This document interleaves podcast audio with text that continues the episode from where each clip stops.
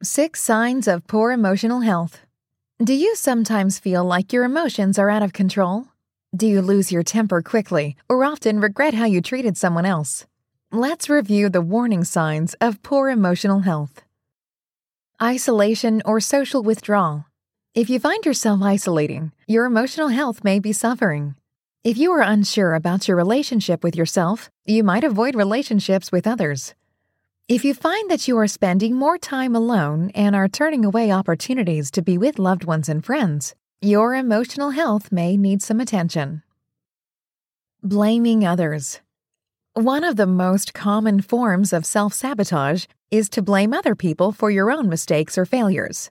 Blaming is a sign that you have not accepted responsibility for your own emotions, behaviors, or choices, and that you lack the self awareness necessary to process how you feel about your situation.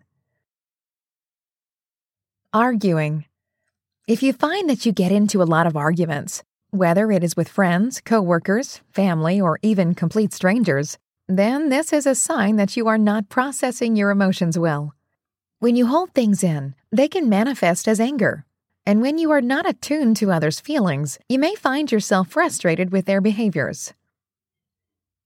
Regretting your behavior. How often do you think to yourself, I really wish I hadn't done that? What is wrong with me that I can't control myself? When you are not dealing with your emotions in healthy ways, it can lead to decisions that do not support good health or that harden your relationship with others. Being confused by others' emotions. If you struggle with emotional health, it can be difficult to understand or deal with other people's emotions too. If you are often confused about why other people react the way they do, or are annoyed that someone has an emotional reaction to a situation, it is a sign that your own emotional wellness is not that great. Trouble in relationships. Whether it is friends, family, or romantic partners, if you find that people are always leaving or finding ways to spend less time with you, that is a big red flag that you need to improve your emotional wellness. Cultivating and maintaining relationships is a sign of emotional health. And if you lack in this area, then working on your own emotional wellness is a significant first step.